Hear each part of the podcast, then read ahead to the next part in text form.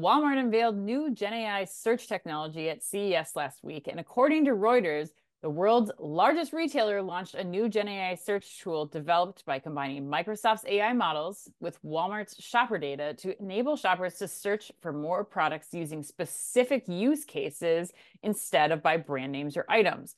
So shoppers will be able to search using terms such as a football watch party. Oh yeah. Like for the big game. Oh, uh, oh, right. Or or help me plan a unicorn themed party for my child and receive a curated list of products instead of individually searching for chips, wings, and balloons.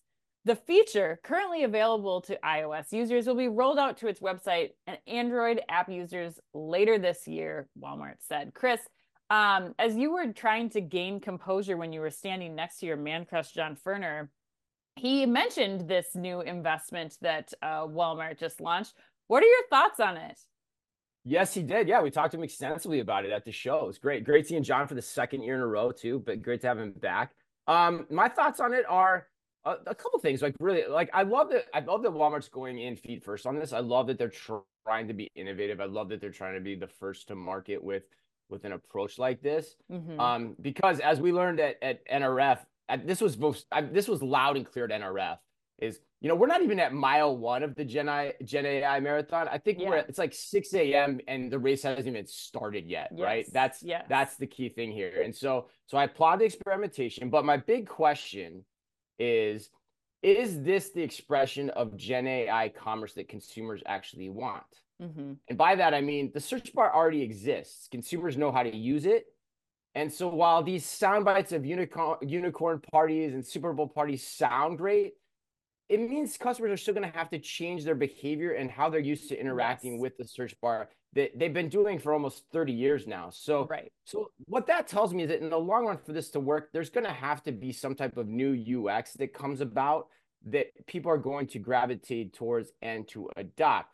And that to me feels like more of a revolutionary idea here than an evolution of how we use the search bar as how this is being pitched or how it was pitched last week at CES. So net net, I applaud the first effort, but I don't think it's going to be enough. But hey, you got to make an effort. So I like it. A little I, for the effort. Yeah, I agree, Chris. I think you almost have to look at this initiative differently. I think it's pitched mm. to the public as yes, this is like, you know, un, uh, empowering consumers to be able to shop more naturally or how they might walk up to an associate inside of a Walmart and say, I'm trying to throw a unicorn birthday party for my kid. Where's the unicorn stuff? You know like that that kind of interaction. And so my thought is like if you kind of reset and think about this as okay what kind of data is walmart going to be able to gather online from an environment that would that would typically be happening in store and then how do they learn to even just recategorize or improve search or more importantly to like add item attributes that will help people find yeah. this regardless of how they're searching. So for me, it's more of a data collection play. And then as consumer adoption, you know, starts to unfold and as people become more comfortable because, you know, Gen AI is in their cars, like we saw at CES last week, like it's in their, you know, their day-to-day lives so much more, then that becomes more common and Walmart's set up to, for success there.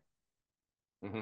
Yeah, I think that's another great point because we interviewed I mean, I think we did like 19 interviews all told at NRF and a number of them, which is why we're so tired, but which with but a number of them were with IT executives, senior senior level IT executives.